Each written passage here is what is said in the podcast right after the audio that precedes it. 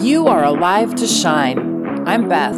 And I'm Kate, and this is the Shine Podcast, where we meet lots of different people and hear about the ways that they light up the world. And here's why we're doing this we've been changed and affected by people who shine with the love of Jesus. And the world needs people like that and like you right now. So be encouraged and let your light shine. shine.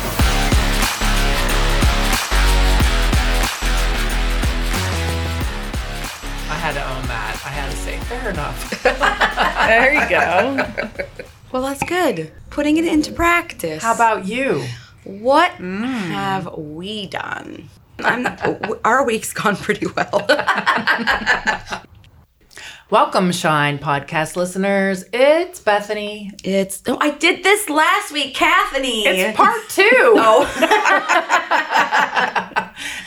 Fine. And we're here with Melanie Good, our resident relationship expert.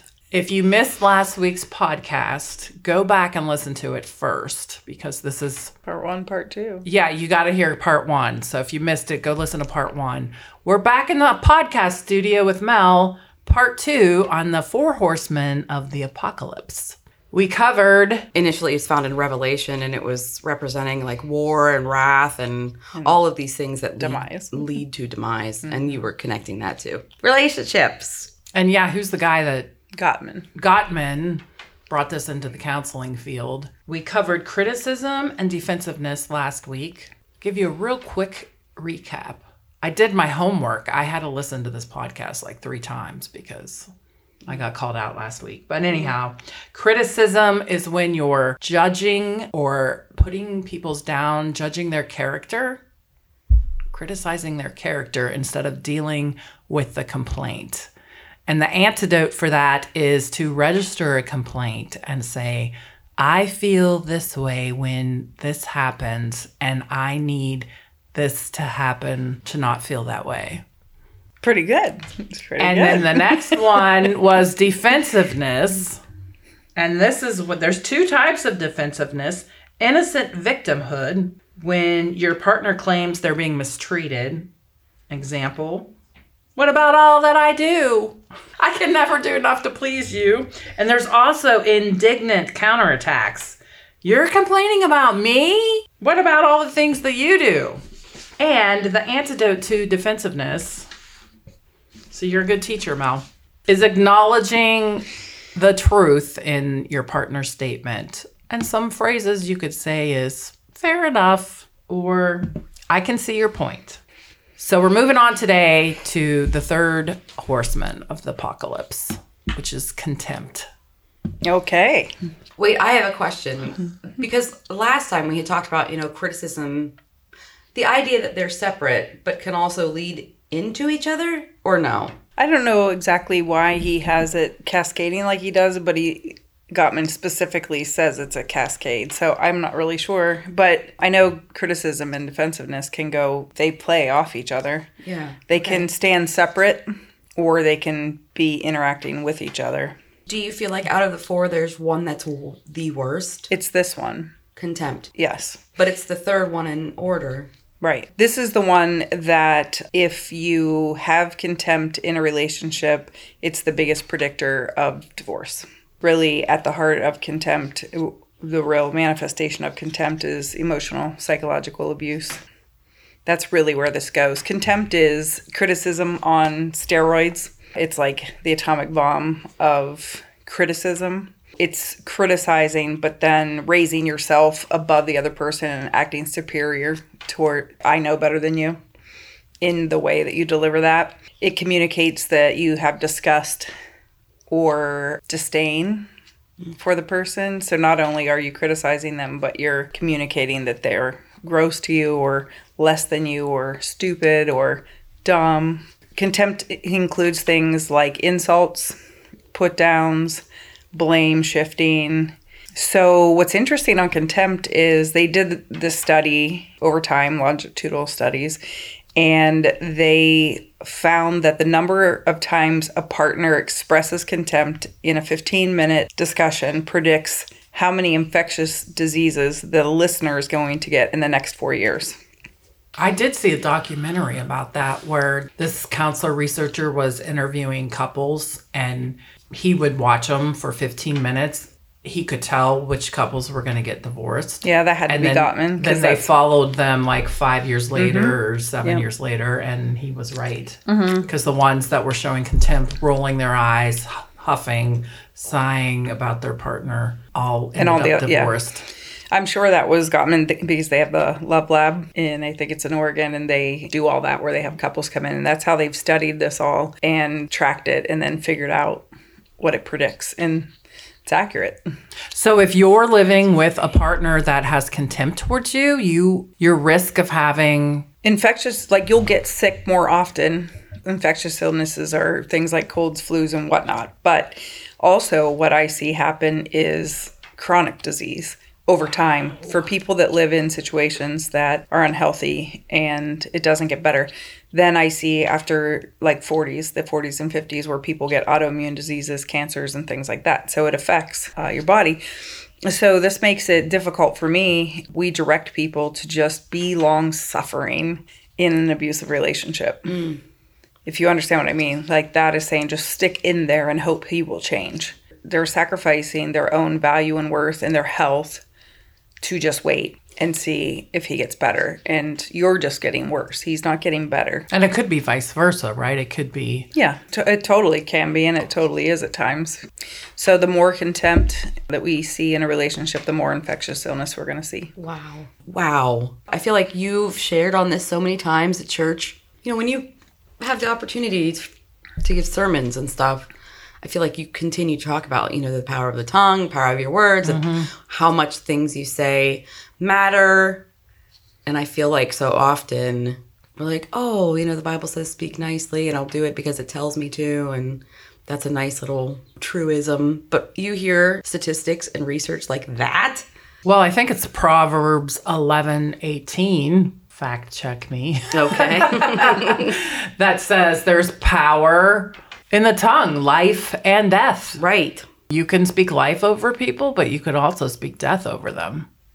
And that is so fascinating. and that's not to me. metaphorically speaking. That is literally speaking. And Mel, your research is you've been learning about proves that. Mm-hmm. I love it when science proves the Bible. yeah. Yeah, and you guys, if you've ever seen this, hopefully you don't ever have to see this because it's really uncomfortable. But when you're around a couple that fights in this way, or when you have one of the partners coming at one of the other partners in this way with name calling, you know, really nasty sarcasm, that mockery.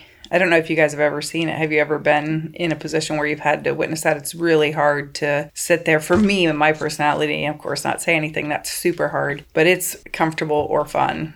It's one thing when you see kids do that and you know that's bad and you want to correct them, but when you see adult another adult do that to an adult, it's really hard to watch.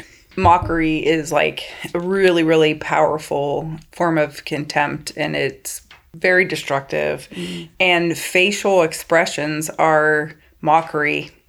You don't even have to have words to be extremely mocking and contemptuous. So, like, let's say you guys asked your husband, you're driving in the car and you say, Oh, please slow down. I'm scared. And his response was, "Ah, I'm going so fast.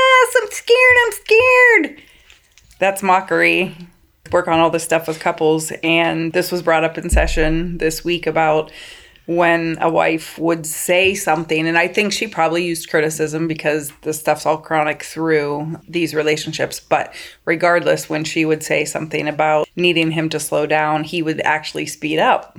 And so we had talked about that and how frightening that is and powerless that makes the other partner feel and how that separates rather than brings couples together. Mm-hmm. This conflict always has, and I'll tell you this all the time conflict has the ability to bring and it serves to bring a couple closer.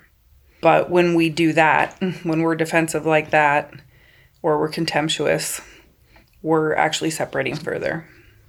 What makes people be like that? Like, what would make a husband mock their wife about being fearful of the, you know, going 100 miles an hour? Well, contempt is abuse. So, whatever went into an individual's life to cause them to respond in relationship in an abusive manner is what caused that. So, typically, they've experienced their own trauma.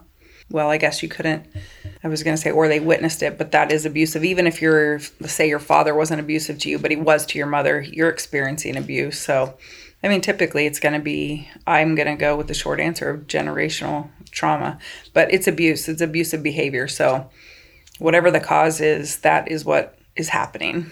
That's abusive behavior. You said this, and I have this voice that I mimic him in, and he's like, I don't sound that way. And then Yes. he'll do the same thing to me. Like he'll repeat what I'm saying with his imitation voice of me, and I'm like, I don't sound like that. And he's like, Yes, you do. But then are you laughing and chuckling like this? Uh, no, not in the moment. So it's different when you you guys are being playful and laughing about the stuff we do. And at the time that it's happening, it's destructive behavior. I'm getting I'm- I'm called. saying I I do thought the I was going to be off the hook today and not get called out, but So No, you I- like to ask where did these things come from, and you don't have to answer this out loud, but think about where did that come from? Where did I learn to do that behavior? Because these again are conflict tools that people use, and they're not healthy conflict tools. They're conflict tools that people use. And so think about where did I learn to do that as a weapon to defend or to engage or counter engage? You have to just think about it. I think we don't realize how our tone is when we say things to other people. And mm-hmm. they're reflecting back your tone, and you're like, I didn't sound, I just said no. He's like, No, you said no. Maybe it's when you're not, you don't realize what your tone is with other people. I would not consider that mockery then if you're addressing this is how you said something. Okay, good. I'm off the hook. Yeah, I'm not sure that's mockery. mockery is to put someone down. Into Like, give us an example of mockery that you've seen in the counseling room. Ugh. Well, the don't go so fast, I'm scared thing. I mean, that was a good. Yeah, that is Example. stuff that does happen, and like in the counseling room itself, because I definitely try. I talked to Chuck and Lynn- Lynn about this because sometimes we talk about couples counseling, and I said I actually have a pretty big policy on if I know, or as soon as I know, or if I can tell there's abusive behavior in the relationship, I pretty much disagree to doing couples counseling because the abuser will really work to collude with the therapist against the abused partner. And it's a mind game, so it's very hard to tell exactly what's going on outside of mm. the room. But you can kind of know there's the power differential and things get taken out and then used against the partner and I'm not going to contribute to that. And in couples counseling you have to be sort of like fair about it, right? Like everybody has their their needs, everybody has faults and all has to be addressed. But with an abuser, you know, we're trying to deal with prob- very big problems and let's say he is the abuser. So we're trying to deal with very big systemic problems in the coupledom. So with that's big and it looks like we're talking to him. And then she might have this very like small thing and he wants to equate it to be the same or her little tiny problem even bigger, but at least as big as this big problem we're trying to address. So it's just a mess. I don't have tons of these people sitting in front of me, but I do get them in front of me and it's it's really ugly to watch. That's where I've seen people totally mock people. Oh, you think your job's so important? Just stuff like that, just totally dismissing um, not giving any credit to the spouse for any of her achievements or his achievements. It's so much insecurity coming through, but armored up under this defensive attacking style. Do you think people are modeling what their how their parents treated them? Yeah, I in do. situations. I can usually definitely track it back to their relationship at home growing up. Mm-hmm. So again, this isn't just for married couples. These this information covers all sorts of relationships. It does cover all sorts of relationships. It's just that in other relationships, if people treated you like this, you'd be gone. Well, not when you're a kid. Well, right. Like you don't have that choice. but you also have no ability to fix this when you're a kid either. This would still end up in couples counseling because there would be a mom and a dad, theoretically. Yeah, it's the fact that the kids have no choice that they become so damaged that then they go on and perpetuate that. They have no power. So what's the antidote to contempt? Mm-hmm. I forgot about that part. Yes, because it's so deep. I know. The antidote to contempt is like the one with criticism. I would and I do really work with this person to learn to put their feelings into words and communicate it, having them say, I feel such and such about such and such and what they need. And a contemptuous, abusive person has a hard time with it, but we're still, you know, that's the skill. That's what we're going to do. They have a hard time with it because they become so dysregulated. And so they begin to lash out. So to have someone say, to slow down like that and say, here's my what I feel. Here's my feeling words. But, you know, with someone that's just learned to be contemptuous, as a pattern but doesn't have like a real personality disorder or hasn't taken this to the farthest extreme we can we can definitely make progress with this. And the other thing is setting up in the home this atmosphere of appreciation so, especially with the person struggling with the contemptuous behavior, is looking for, I'm going to just, again, for sake of argument, to make it easy to say him and her, but to have him looking for what she is doing that he appreciates. So, he, you set up this atmosphere of appreciation in the home, watching all day instead of scanning for what's wrong and being critical, scanning for what she's doing right and then expressing it.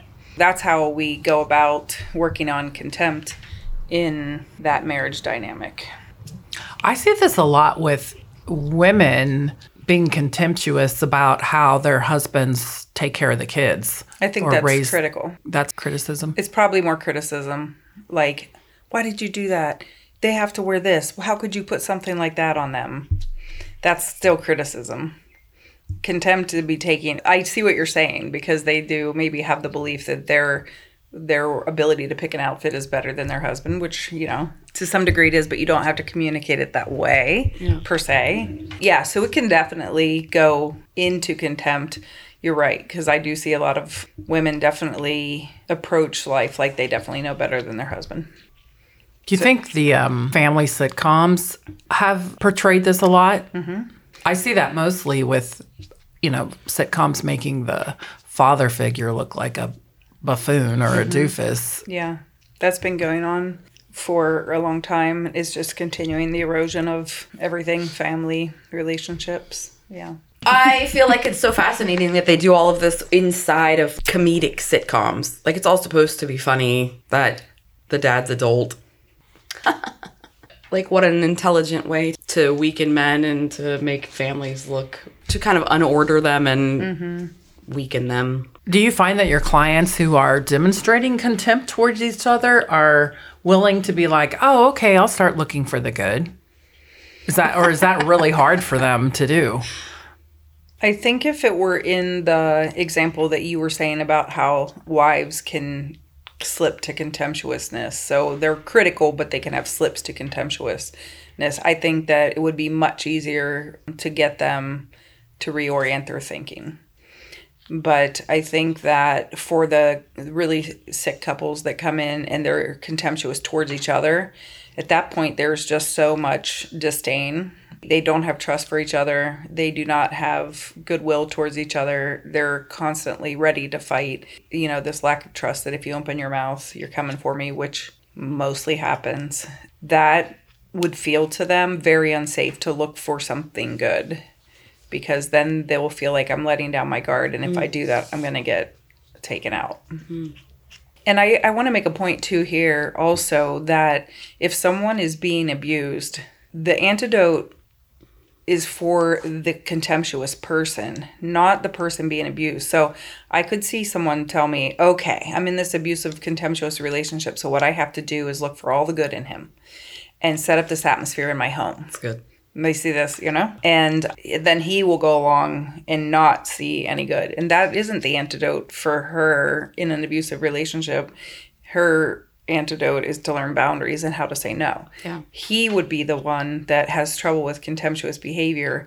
And so he needs to set up in his heart a way to look for what is going good and learn to verbalize it. I think about that verse in Proverbs that says, Love covers an offense. That's the Proverbs. Yeah. Let me fact check. No, I'm just kidding. Yes. Yes, an offense because that is, you know, in Gottman's terminology, it's unfortunate incident. We have a little argument. You know, we have a disagreement. and none of this stuff happens or mild levels of this no contempt there's no contempt in a healthy marriage there's like zero hmm. there's yes to stonewalling yes to defensiveness yes to criticism so that happens we have little little bursts of that and then we go into repair. That's called making up you know like people will say we made up. It absolutely does. So don't get confused an offense with a pattern of abusive behavior. Yes.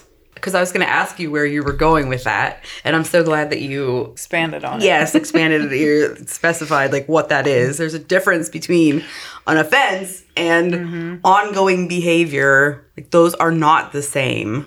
I think some fundamentalists use that as a weapon for I promise you people that are being abused. I promise you that spiritual abuse is a real thing. And so that's plucking scriptures and using them to essentially control another person's behavior. When I think about that verse, I think about it doesn't mean you don't address the offense, but mm-hmm. you're not out there telling everyone and their brother about it. Like you're dealing with it with the person and not gossiping. Gossiping in the counseling world, we call that triangulation. So, like if you have a problem with Kate, but you're only talking to me about it, that's called triangulation. So, you're drawing me into your issue with her, trying to solve it by talking to me, but not her. So, it's another unhealthy way that people very commonly try to offload their angst that they have in a relationship. It solves nothing. In fact, it usually makes more problems. Yes. But yeah, Thank you. gossiping is also triangulation.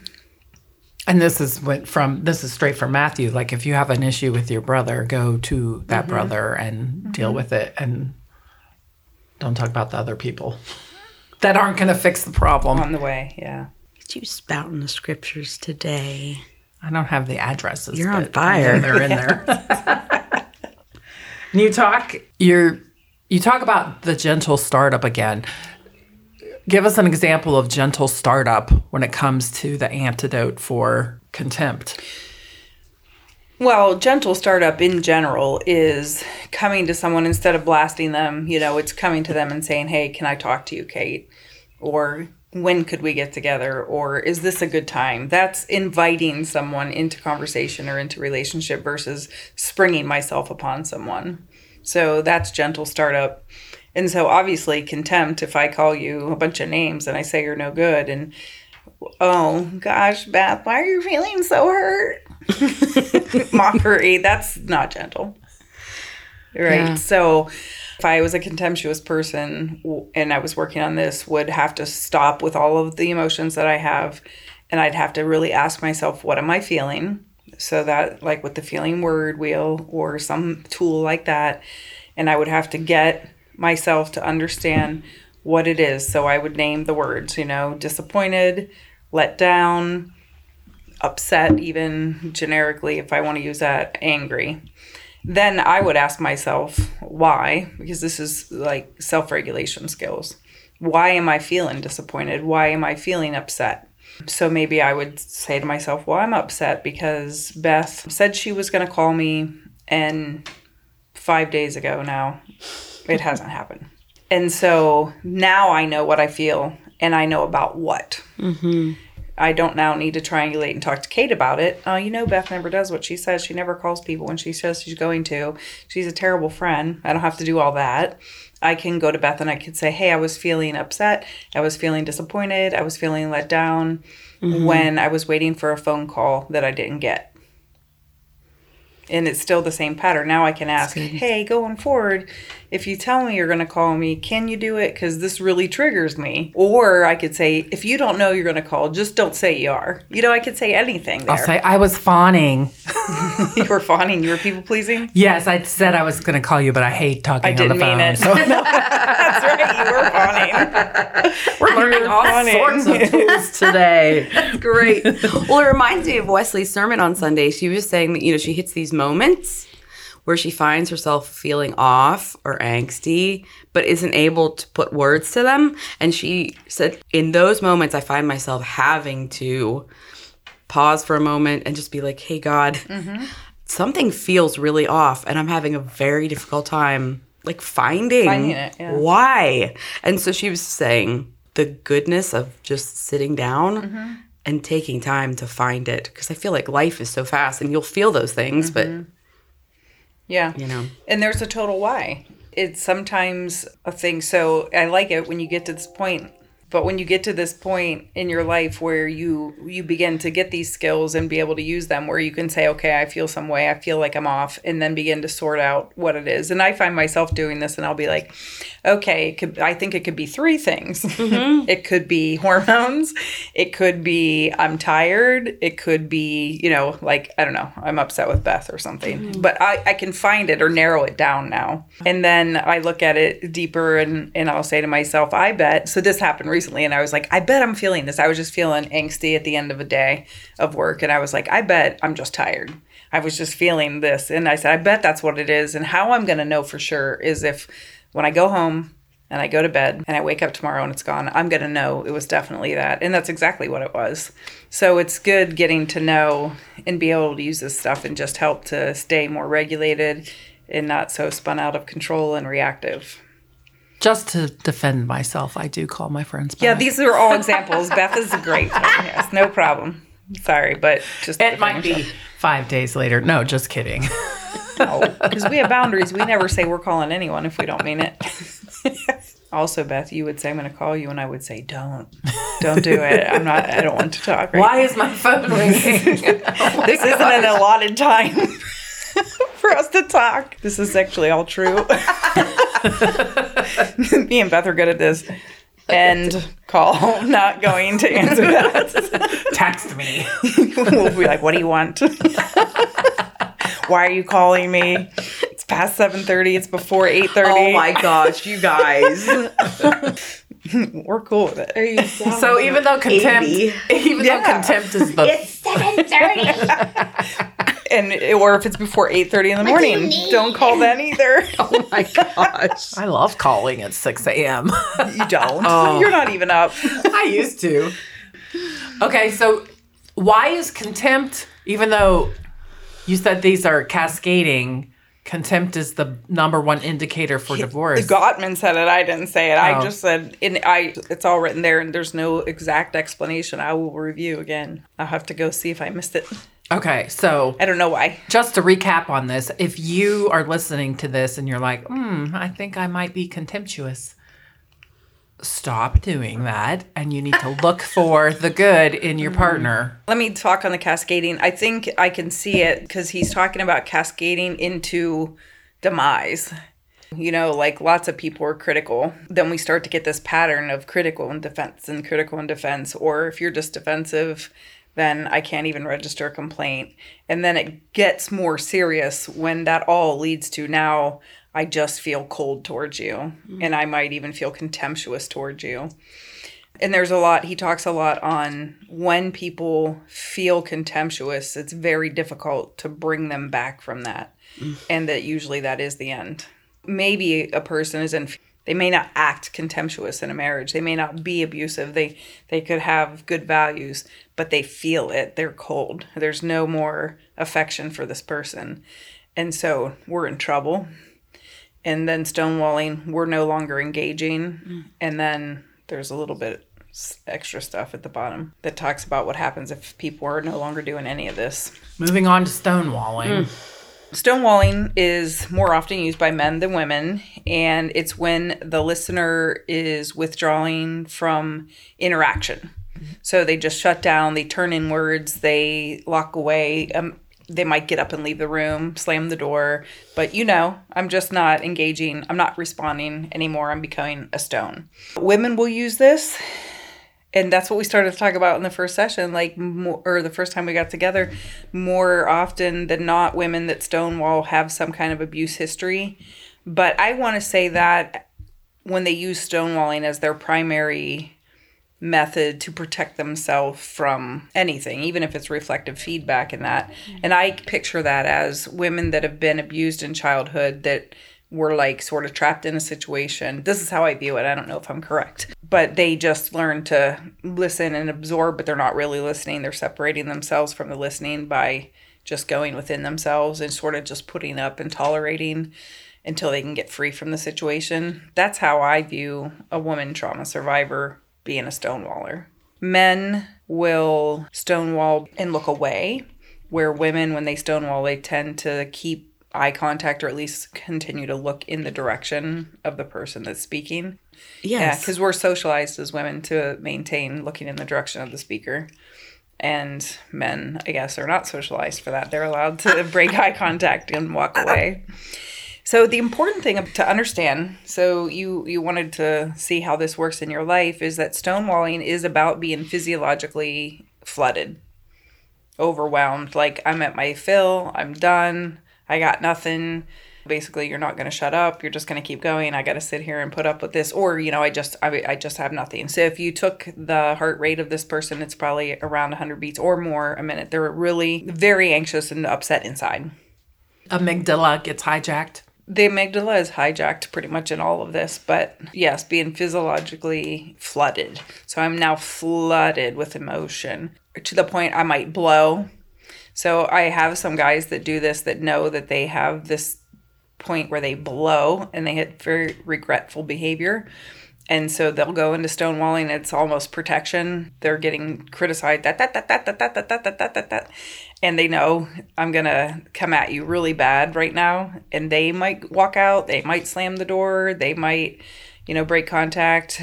This manifests in so many different ways. But do you feel like in situations like that, stonewalling is for the benefit of the other person and leaving the room, separating themselves? Yes. In order not I mean, to- that, I just want you to see how you feel when you feel you have to leave the room, that Sure. flooding. And so I also will have a woman, you know, have a husband just going and going and lecturing. Women come in a lot talking about husbands that lecture. They just will go on and they're very powerful. And there is such a difference between a conversation and being told. Women that I work with that have this going on at home, they just get to a point. They have no more explanations. They have no more words. They've answered all their questions. They've looked everything up on Google. They're being demanded to look up and and explain. Now there's nothing left, but he's not out of energy for this yet.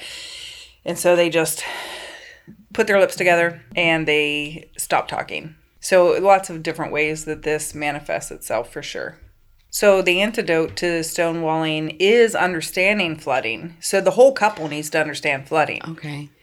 So that if I'm engaging with you and I see you begin to stonewall me, I can say, hey, I see that we need to take time. We know, we need to stop, we need to take a break. So I could do that. That's part of me helping you self soothe. This could happen in session, you know, in therapy. This stuff can happen. I check in with people all the time when I see them disappear in their mind, like their eyes are over there, and I'll say, hey, are you still here with us? If they're not, then I wait. Is there a difference between like stonewalling, shutting down, and disassociation? Yeah. All of those three different things. They can be interlinked or they could be cascading, but there there's Okay. different things. Yeah. Yes. Yes. So if you feel like you're the one who's stonewalling and you catch yourself, you could be, I need some time right now. I cannot process this Mm-hmm. Right. Mm-hmm. information or this is too much for me. Can I'm we come back and have a conversation about this later? Right. Yeah. So if you're healing from this, you understanding that that is what's going on. You feel the lights going out inside of you. You feel that you're too ramped up. You can no longer engage in a conversation.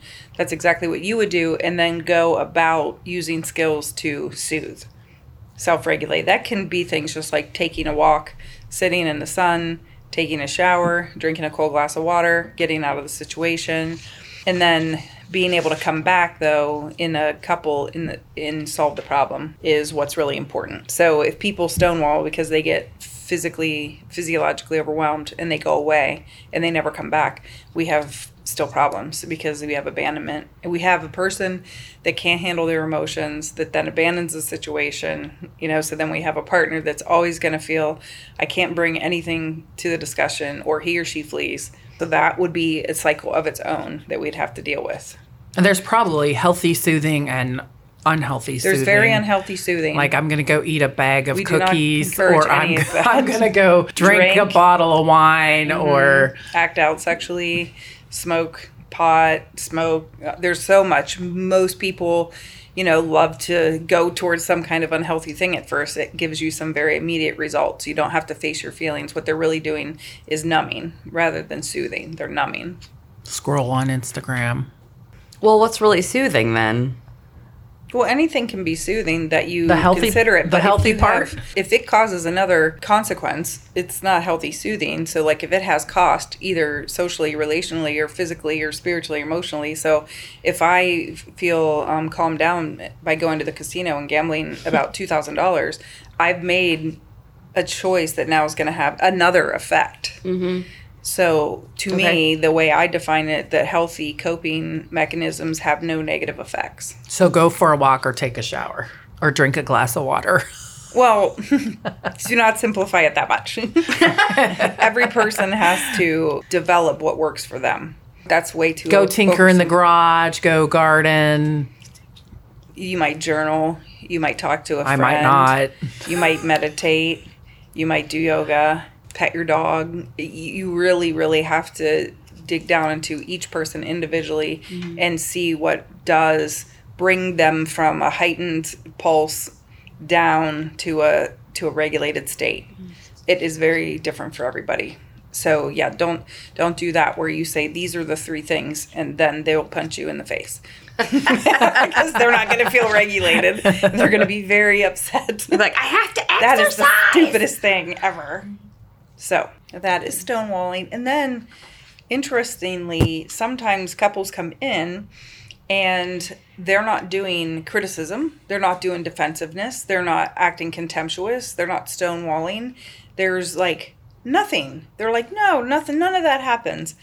You're like, okay, but you're here. Why are you here? I mean, you would think everything's fine, but they feel anything but fine. So when that is going on in a family, in a couple, when they present and there's no horsemen, but they're not in a good place, what we have is total emotional disengagement. Just two people living side by side in the same space with no connection.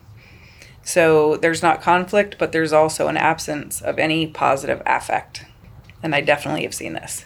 So no emotional connection, no humor, no affection, no interest in each other.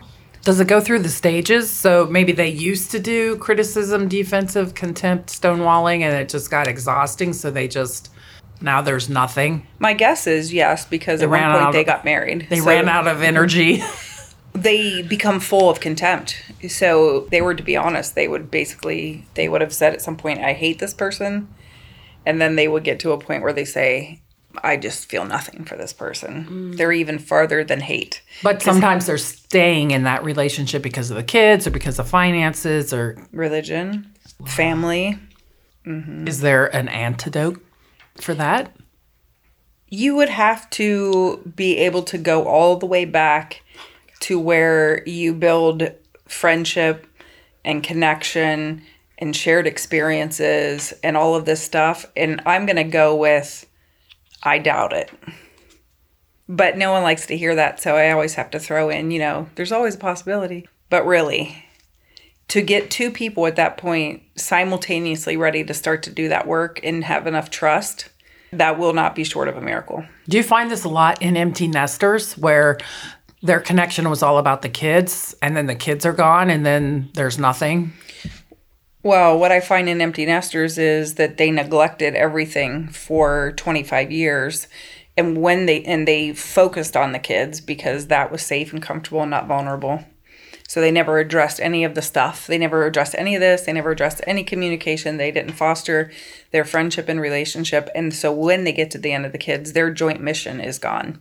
And there's nothing left to connect them except for all the things they have now accumulated the house, the finances, the 401ks, and all of that. Where do you see the most success in couples that come to you that turn the corner and make things better? What what is it in those couples that I know it's when they come before they're contemptuous towards each other.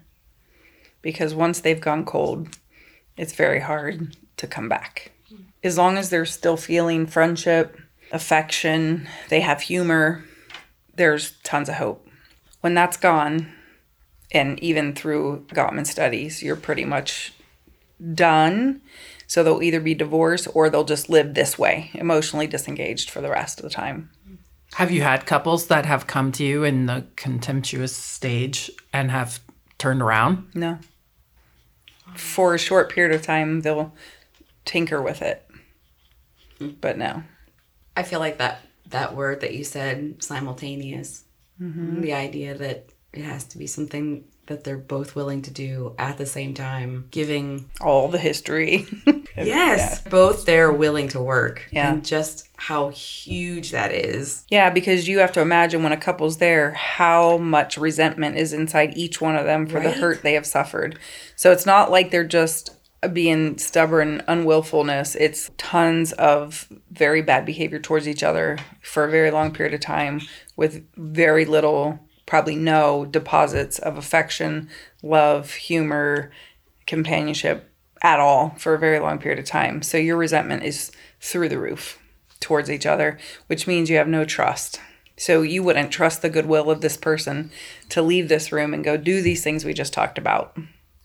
This reminds me of our interview with Alyssa Flint when she said, you know, she started reading the Bible and she found that when she lived her life according to the Bible, things just worked out better for her. You know, when she was still learning about God and searching, that she was like, it just makes sense when I follow God's word. Things go better. They do go and better. there's so much richness in the Bible about relationships Mm-hmm. and how to have healthy relationships And can that, that go against the society. Like Yeah. society tells us, no, don't turn the other cheek.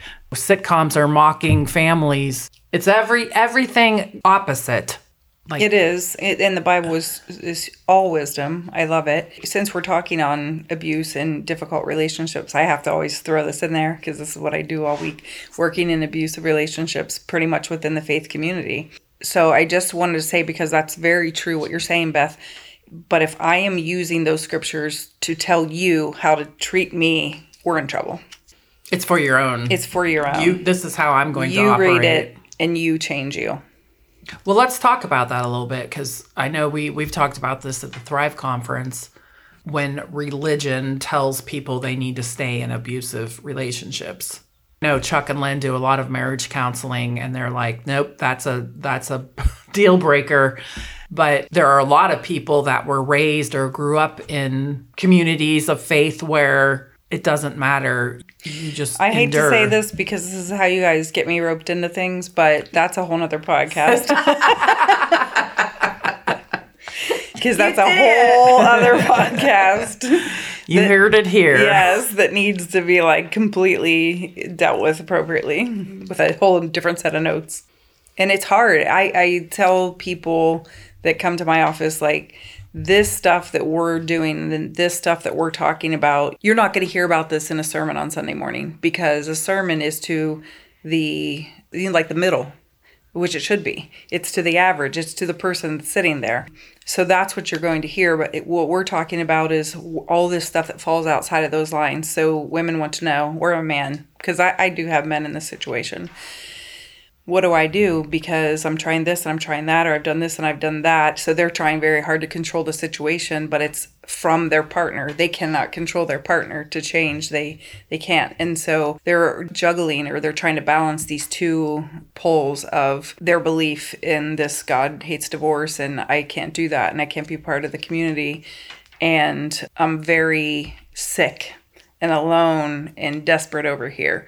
I tell them all the time, we're working in that hard stuff that's not getting talked about. That's why you're here because you have to get specific help. This isn't a to the masses generalist conversation that we're having. And it's hard and they struggle and they struggle desperately. I've heard such a common prayer of women praying, God, please change him. And I feel like the more effective prayer is, God, change me. Expound. It's easy to be when you're in a tough situation or having a rough time. You don't have control over other people. All you have control over is yourself. So when you start praying, changing your prayer and saying, Lord, change me, help me change and relate differently to this conflict. Oh. Well, I'm gonna. I have to. I don't want you to feel challenged by me. I have to just challenge this, just again to help the people out there that are in very difficult, not average relationships, because I would say, I know you guys, you're in average relationships.